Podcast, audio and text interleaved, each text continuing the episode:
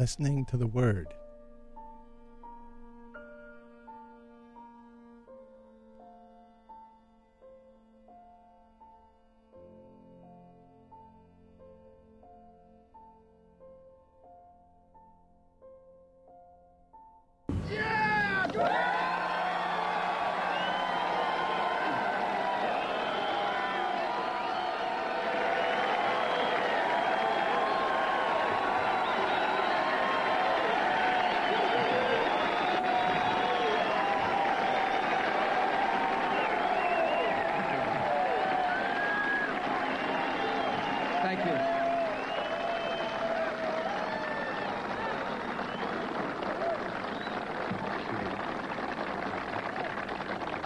All very much, Admiral Kelly, Captain Card, officers and sailors of the USS Abraham Lincoln, my fellow Americans.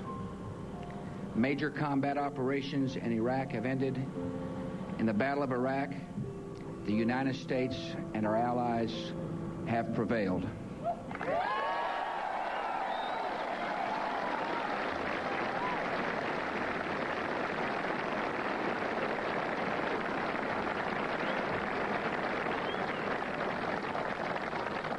And now our coalition is engaged in securing and reconstructing that country. In this battle, we have fought for the cause of liberty and for the peace of the world. Our nation and our coalition are proud of this accomplishment. Yet it is you, the members of the United States military, who achieved it. Your courage, your willingness to face danger for your country and for each other made this day possible. Because of you, our nation is more secure. Because of you, the tyrant has fallen and Iraq is free.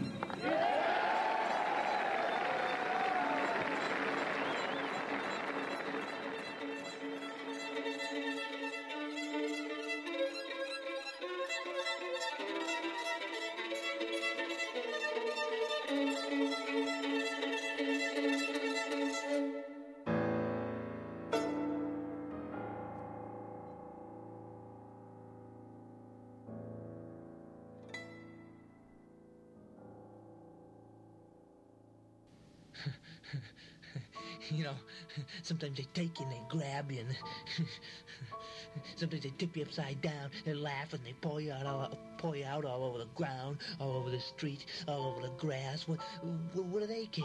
They have, they have everything. They have everything. They walk up to you, middle of the day, middle of the night. it's raining. Come inside your hat. Get down on your knees if you want. No one's gonna talk to you like that. No one's gonna talk to you anyway. You're too busy. Might as well go out in the street, talk to the animals. They have everything. They have.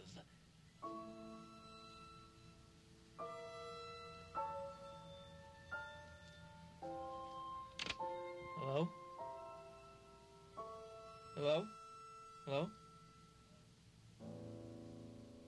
The other day I came out from behind a building. No one saw me. No one saw me. Walk along, walk along. All of a sudden somebody yells, hey, I turn around. No one's there.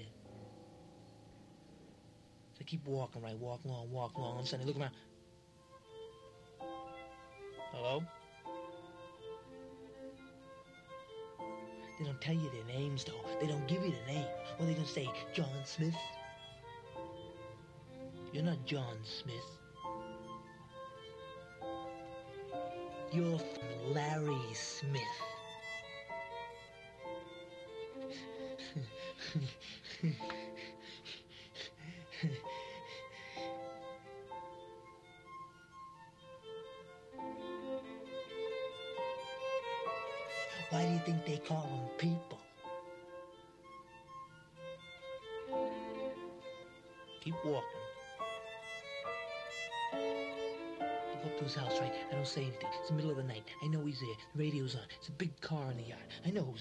his house. I can hear the radio. I don't say anything, right? I knock on the door. What's that? He's inside. I can hear him moving around. All of a sudden, I hear. Someone's at the door. The lights on. The refrigerator's on. The TV's on. What's on tonight? Who's gonna turn the people on? Lloyd Smith? Does 75 in the fast lane, still never gets there. He doesn't have a car. Walks all day in the same spot. Time he gets home, it's time to go to work. What are you gonna do? Make his lunch? He's not hungry. He's starving. It's a diet. His son follows him in the car. Tries to get him to come home. When he gets there, no one talks to him. He goes back outside and they clear out the table. Somebody's talking about him. Somebody knows his name. They won't tell him. He's too young. He's 55. Living in the same house since he was 19. That way he knows where everything is. His house, he calls it. Gonna live there till he figures out what he's gonna do when he grows up. It's all right. You don't mind sharing the kitchen. Larry. Keep walking. I know why I'm telling you. I'm the one they go for. I'm the one with the funny hat with no name on it. If I leave in the bank, I'm sunk. They won't know where to send me. Except maybe two doors down from Bill. Bill likes his house. He knows where everything is, outside it. I got two houses. My only problem is the laces break. Only if I try to walk in them, though. As long as I lay on my back, I don't fall down.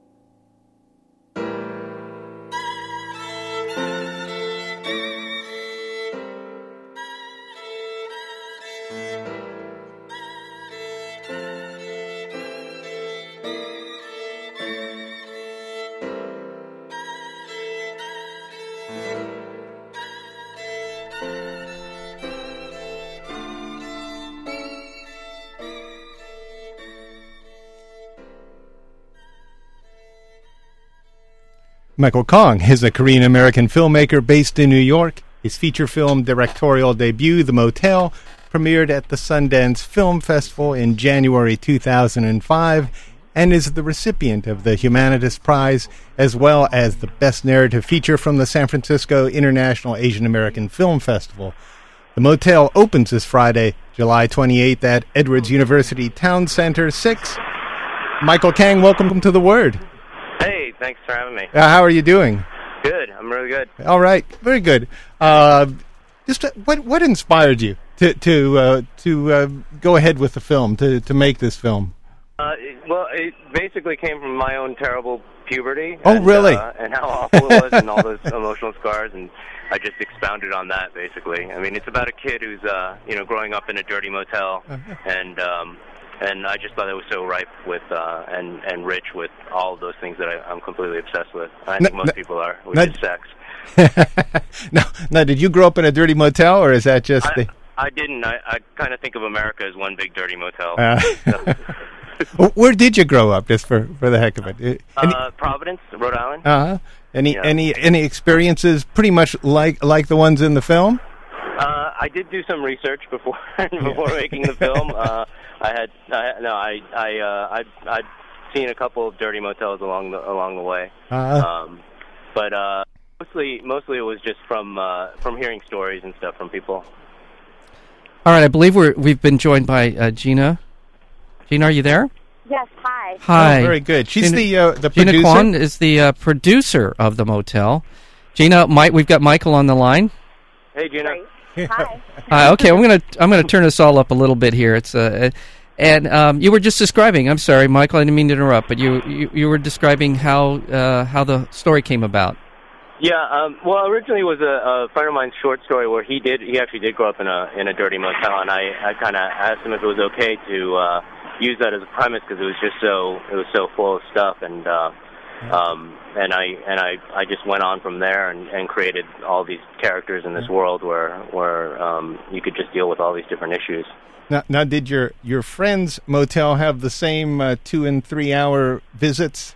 yes, it, it, it was a it was a family run business with uh, and they did do hourly rates. Uh-uh. I mean, it's actually the most lucrative way to to run a hotel. yes, I can imagine. yeah, I, we've heard As well the we stories. know, You know, yeah. as, well- as, well- as we we don't know personally. Not that I would know about that kind of thing, but uh, Now, now, Gina, you've uh, produced also is me, you, and everyone we know.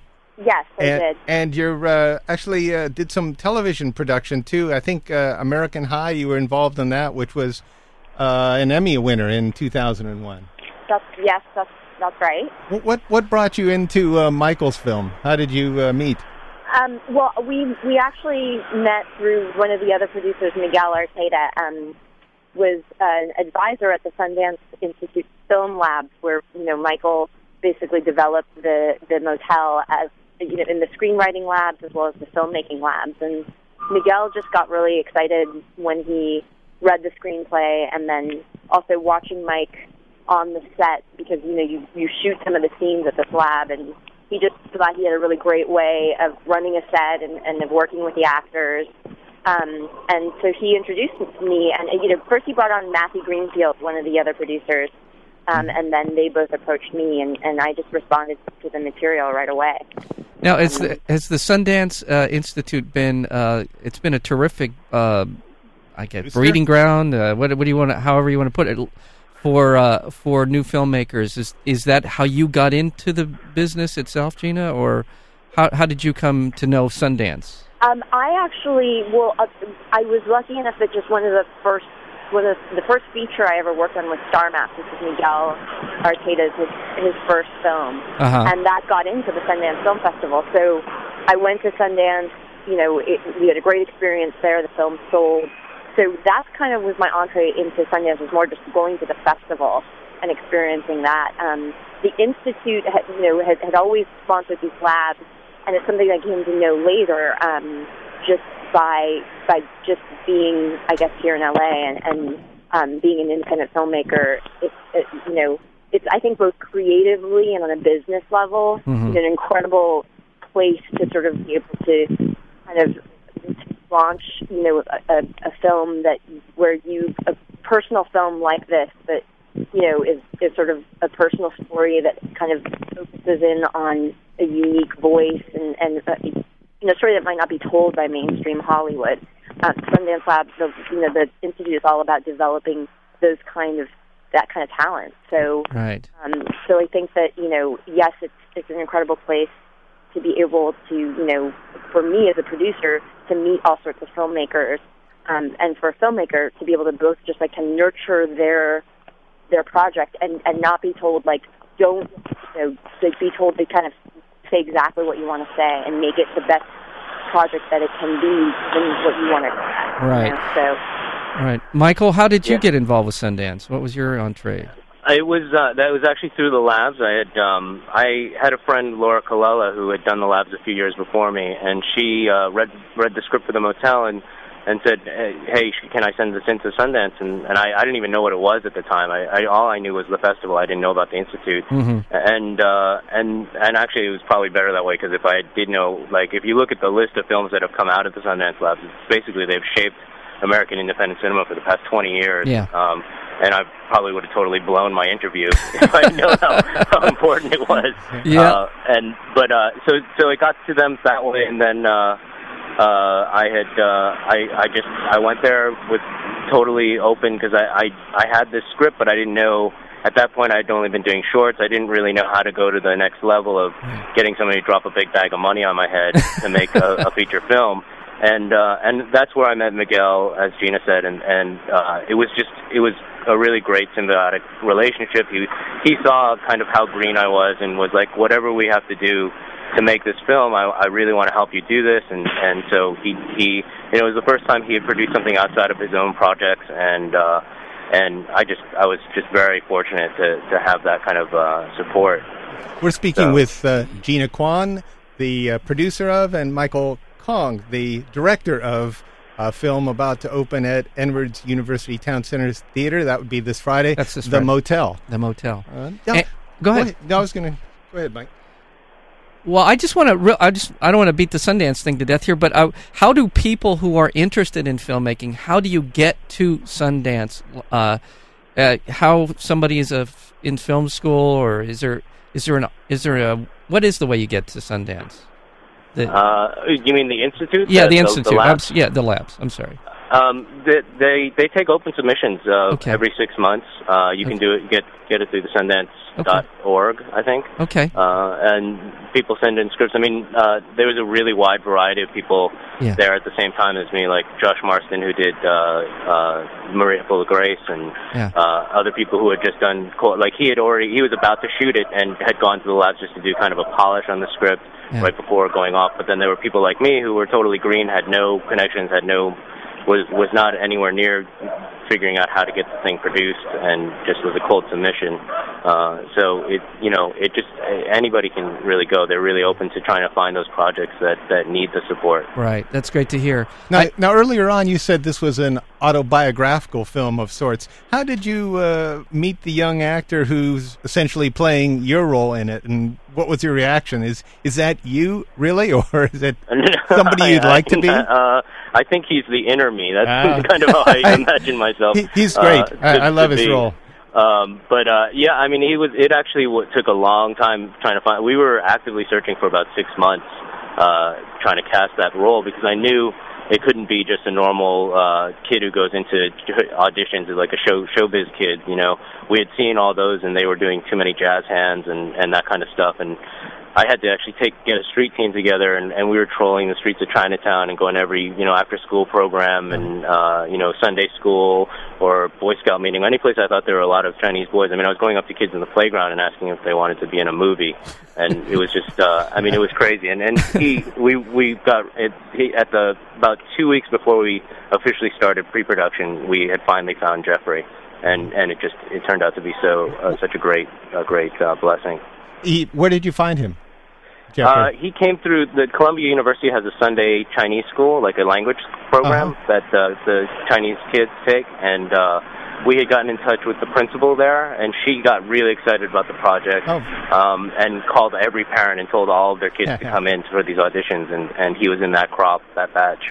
That's wonderful. Uh, and and and your mother uh, was she as stern as as the mother in this movie?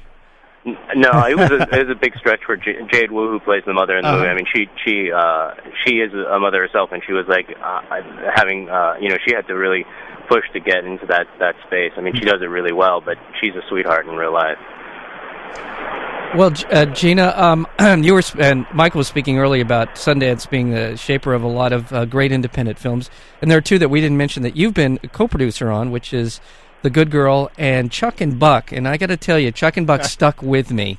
And That was- me too. well, we have one of those films that it was so unusual, and uh, I, I imagined uh, that, ha- and I'm sure it's had an influence on other filmmakers. It just had that sort of feel, a real independent feel, didn't it? Mm-hmm. Mm-hmm. Well- yeah, that project was really, um, you know, the script was so great, and I think that, you know, it, I mean, in, in a way, I don't feel like, I mean, I feel like the motel. There's a there's there's some correlation between the Yeah. two because Yeah. it's basically, I mean, Chuck and Buck's about, a- I, I think about a guy that basically can't grow up. He doesn't know how to grow up, and right. this is about you know a kid just right in that stuck stuck in the stage. I mean, to me, what I loved about the motel was I felt like it was so true to um, that that particular age. I mean, a 13 year old boy, you know, things you know things are happening. He's having feel, feelings. He's you know he's kind of on the edge of be, going through puberty, and um, and oftentimes I think you know people don't want to sort of think of that happening at that age, but it does. I mean, Yeah. that's very true to real life, you know, and Yeah. um, it's sort of anyway. To me, Chuck and Buck sort of is about well, almost stuck in that age, but he's actually twenty something, you know. Yes, yes. Mhm.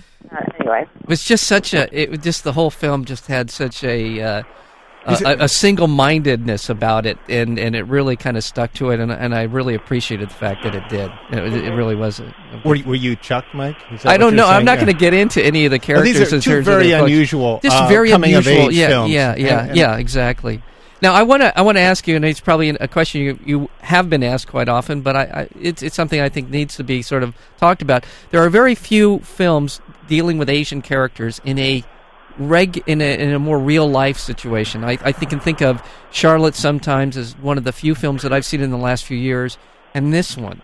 Um, is, has there been any kind of reaction in that regard, and sort of the the sort of the characters and uh, the situation? Has the film produced any sort of comment from the Asian community or otherwise?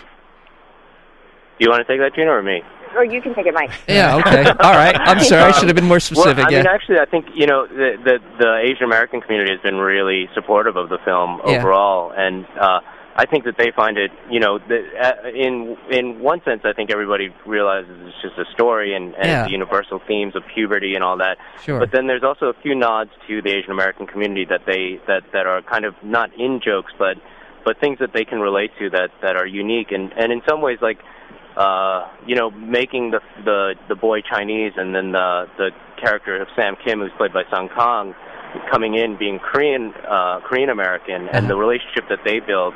In in that way, it made it more of an American film to me because that that kind of relationship could only exist in America, where Yeah. whereas it wouldn't exist in Korea or China. And I think that that, that gets recognized a lot. Um, and and mostly, I think people find it refreshing because they're they're funny, uh, but Yeah. they're not. The characters are funny, but they're not being made fun of. no, it's know? not the And that- caricatures and, all those.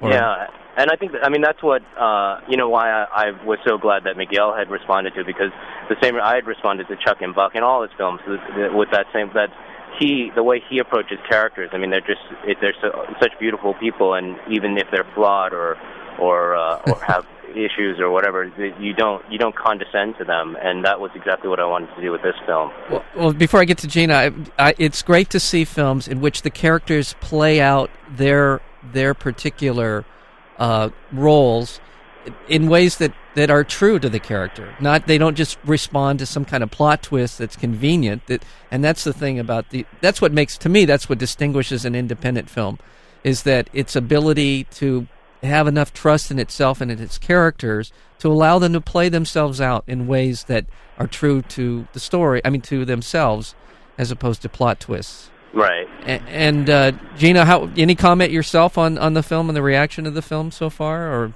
I think that ma- mainly, you know, both from the Asian American community and also just audiences, movie-going Yeah. audiences, it's Yeah. just really, um, it's been very touching because I think people really respond to to the family dynamic, and and um, you know, I think it is a very universal story. I mean, it really truly could have been kind of any family, you Yeah. know, that in it, that you know, but yet I think the fact that it's an Asian American family and and the particularities of that yeah, you know, feel very, like I said, tr- truthful to Yeah. what, to, to, you know, to, I mean, I think a lot of people can relate to it, Asian American audiences, um, in, in those particularities, but also what they appreciate is that it's just, it's, it's a great story and great characters and um, a unique sort of time of life that, you know, that, that everyone can relate to. Um, and, um, and, you know, in general, we've got, gotten an incredible amount of support from Asian American community and, Sure. and just really positive reactions from people when they, when they see the movie. Very And good. I, I'd well- like to add also that you know, I, you know, Palm Pictures, who distributed the film, they when they saw it at Sundance, they they got it. They understood all the the universal appeal as well as as it they doing exactly what you're saying, being true to those characters. Yeah. And, and I think a lot of distributors really that had that had seen it at Sundance had, had their comments were that they really liked the film, but they didn't know how to market it. And, and Palm Pictures was really up for that challenge, and they, they they you know it is unique in that way. And uh, and it could be pigeonholed as just an Asian American film and kind Right. of ignored. And I think that Palm was very intent on not letting that happen.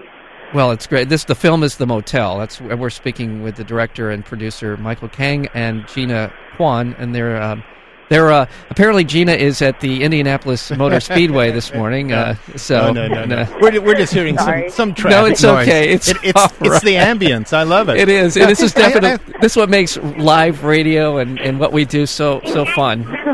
So I'm, I'm, I'm wondering, uh, Michael. You, again, another autobi- by graphical question. Um, on the the older man who, or, or the the older uh, fellow who leads you through the rites of manhood in the film. Did you Right. have did you have a, a, a character like that in your life, or is this a wish?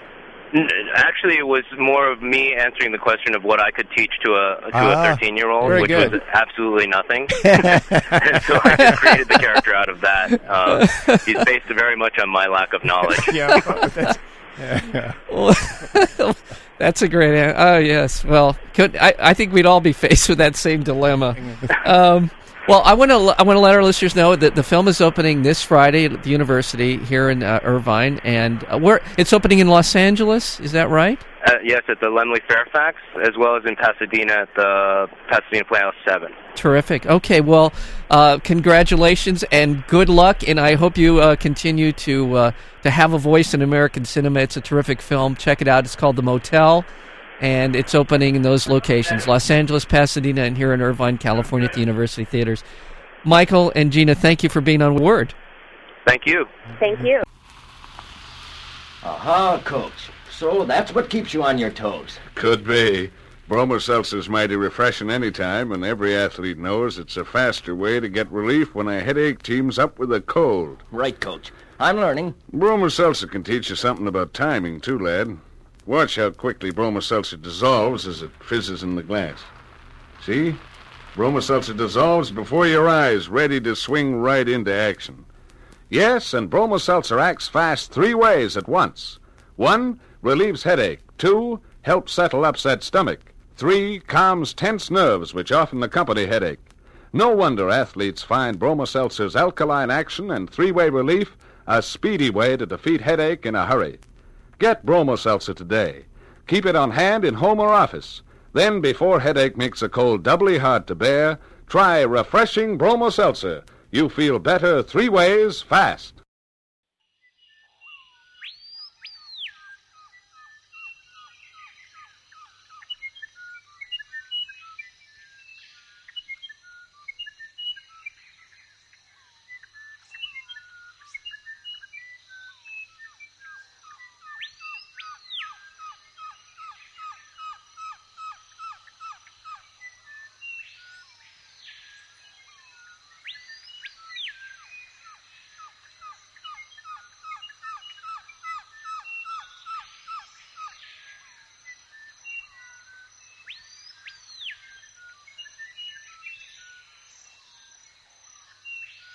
There are many that I miss, having sent my last one out a car window, sparking along the road one night years ago. The heralded ones, of course, after sex, the two glowing tips, now the lights of a single ship. At the end of a long dinner with more wine to come and a smoke ring coasting into the chandelier. Or on a white beach, holding one with fingers still wet from a swim. How bittersweet these punctuations of flame and gesture. But the best were on those mornings when I would have a little something going in the typewriter, the sun bright in the windows, maybe some Berlioz on in the background. I would go into the kitchen for coffee, and on the way back to the page, curled in its roller, I would light one up and feel its dry rush coating the dark taste of coffee. Then I would be my own locomotive, trailing behind me as I returned to work, little puffs of smoke, indicators of progress, signs of industry and thought, the signal that told the 19th century it was moving forward.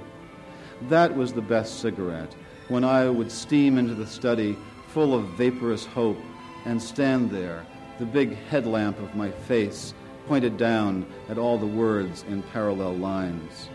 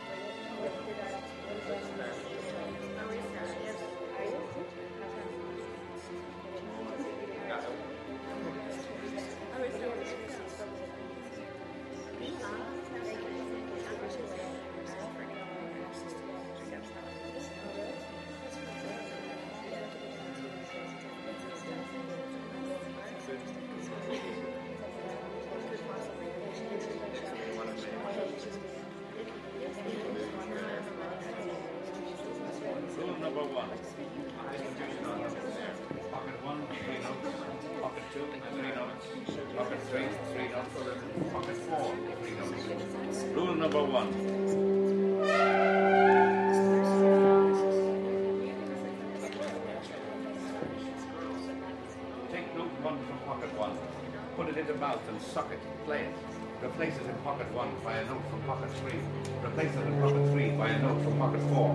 Replace it in pocket four by a note from pocket two. Put note one after sucking it in pocket two. Concentrate and shuffle all notes in all pockets.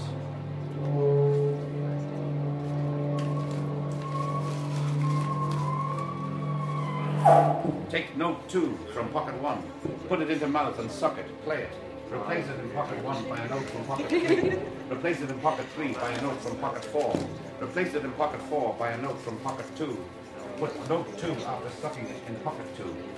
Concentrate and shuffle all notes in all pockets. Pause and concentrate. You may shuffle all notes in all All pockets. notes in all pockets. Take note three. Take note three from pocket one. Put it into mouth and suck it. Suck it. Play it. Play it. Play it. Replace it in pocket one by a note from pocket three. Replace it in pocket three by a note from pocket four. Replace it in pocket four by a note from pocket two. Put note three after sucking it in pocket two. Concentrate and shuffle all notes in all pockets.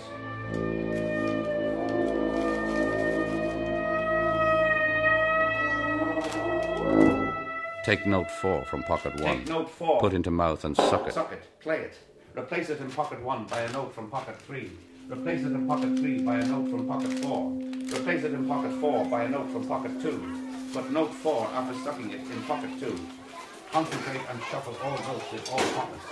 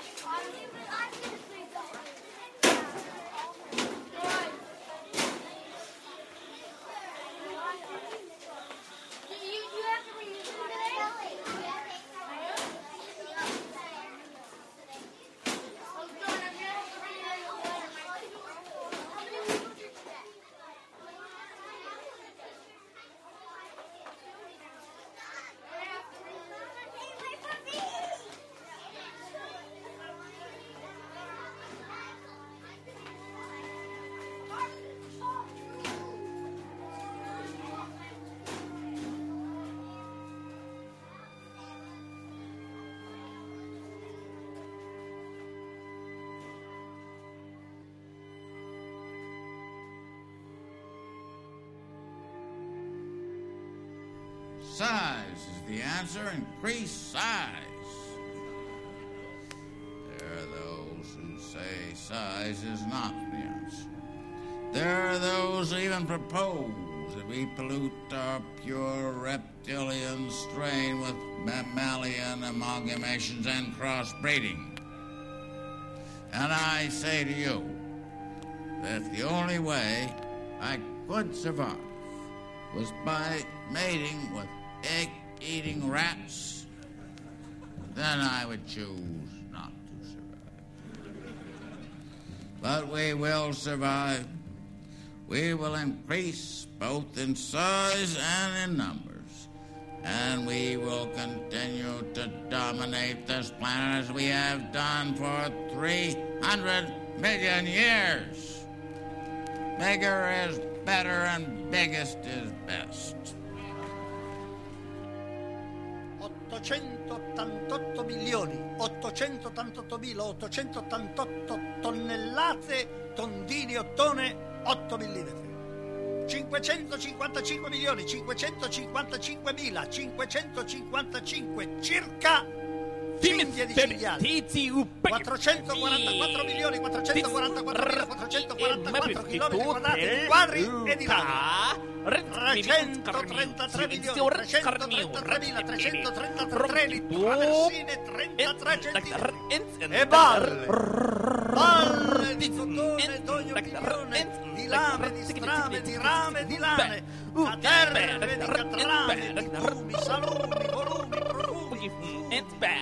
E balle, balle di cotone di diverso milione, carbone d'ogni quantità, in opzione per ogni qualità di minchione patentato. Di roscafi, di fiaschi e di vigliacchi.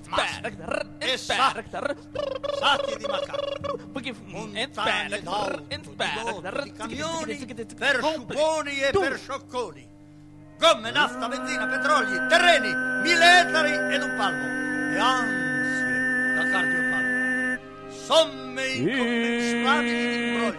Si telefona, si telegrafa, si scrive, si parte, si arriva a no!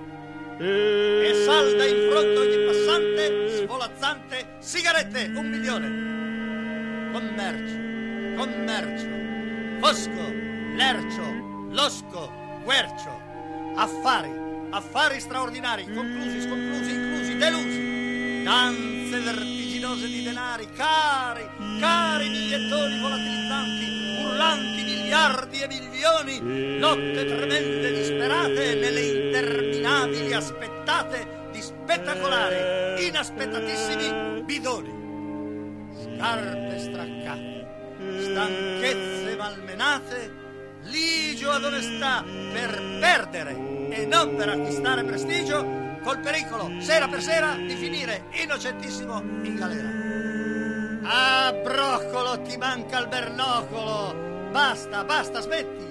Mettili a fare all'asta, zoccolo che sei! Altro che bottami, cuoiami, liquami, rottami! Non t'accorgi dei cascami di coscienze, delle indifferenze micidiali! Altro che vetrerie, masserizie, cementerie, conterie, laterizi negli interstizi cervellari! Inutile, non ci siamo! Figurati se tavo se ti posso amare ancora, commerciante della malora, dopo tantissimo aspettare, felice automobile villino, imbecille, stupido, cretino, da far pietà. Va, va, corri al caffè, dove proprio non c'è nessun bisogno di te, e ognuno sul tuo conto riderà. Presta, prestati al tiro dei prenditori in giro. Farmi piangere, cattivo, testardo, ingrato, insensitivo. E adesso dove vai? In cerca d'altri guai? Fermati! Vieni qua, accanto alla tua Lalà. Essa sola ti vuol bene. Per te vive in mille pene e vale più delle iene che trovi sempre ad ogni canto ad incantarti. Essa sola ti vuol dare il cuore, l'amore, la vita con dedizione infinita. Dammi un bacio, più forte, un altro. Tutto il resto che ti importa, chiudi la porta e di che mamerai. È il solo affare che tu puoi fare e lo farai. Tram, vai!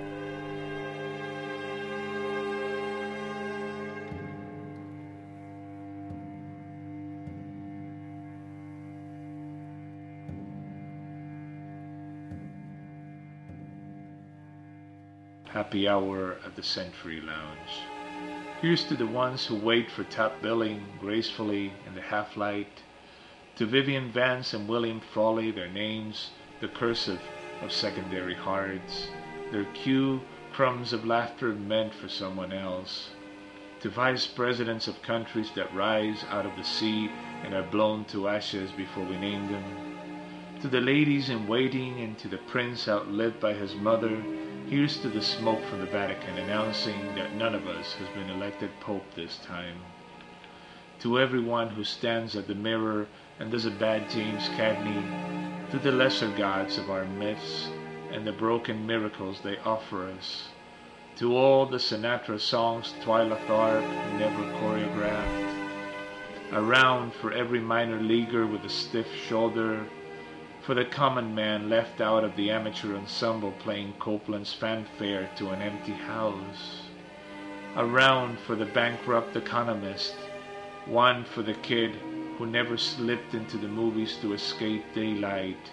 Cheers to unhappy endings that come when there's still time for mending and time to turn back. To Buzz Aldrin, second man on his way to the lunar surface because no matter where you are, someone has to shut the door and check the lock and make sure the stove is off and the porch lights burning. Here's to the view from the balcony when the hero, forgetting he's dead, walks off the stage in mid-act.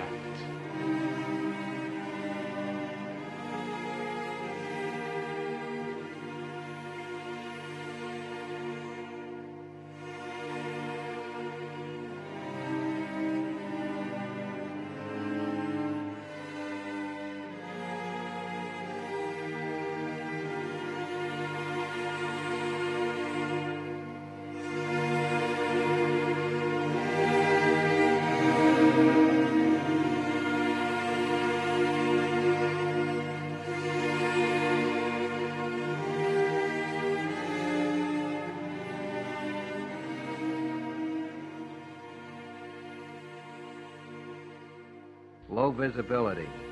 Forecast for the Bronx, for America, for the whole modern world. Low visibility accompanied by great gales of laughter. No new stars on the horizon. Catastrophes, only catastrophes. I am thinking of that age to come when God is born again, when men will fight and kill for God as now and for a long time to come men are going to fight for food. I am thinking of that age when work will be forgotten and books assume their true place in life. When perhaps there will be no more books, just one great big book, a Bible.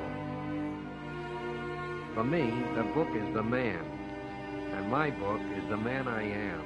The confused man, the negligent man, the reckless man, the lusty, obscene, boisterous, thoughtful, scrupulous, lying, diabolically truthful man that I am. I am thinking that in that age to come I shall not be overlooked.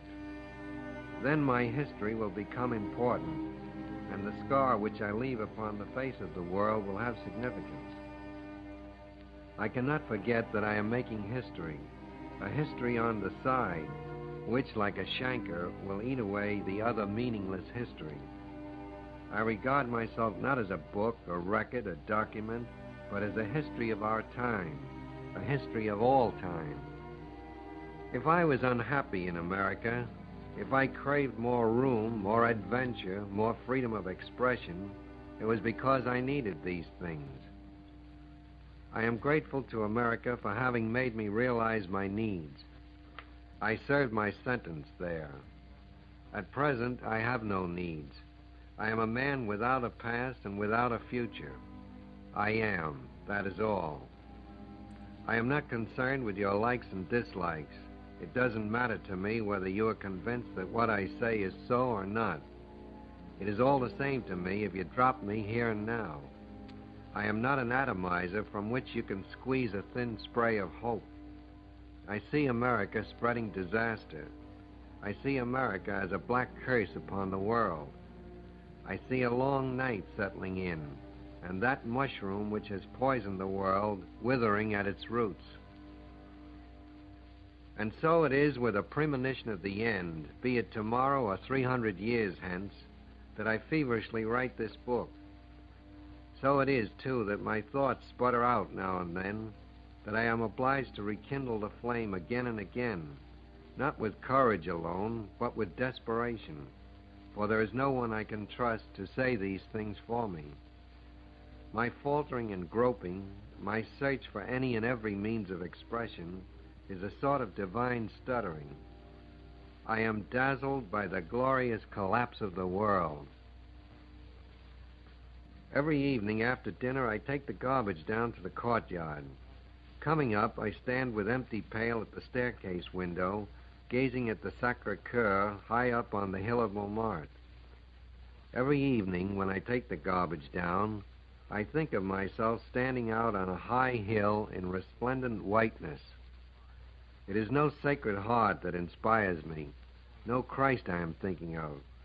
Something better than a Christ, something bigger than a heart, something beyond God, God Almighty I think of, myself. I am a man. That seems to me sufficient. I am a man of God and a man of the tomb. Nothing eternal, nothing absolute. On the right, God the Father. On the left, and hanging a little lower, God the Son. And between and above them, the Holy Ghost. I can never forget that this Holy Trinity is man made, that it will undergo infinite changes. But as long as we come out of wombs with arms and legs, as long as there are stars above us to drive us mad, and grass under our feet to cushion the wonder in us, just so long will this body serve for all the tunes that we may whistle.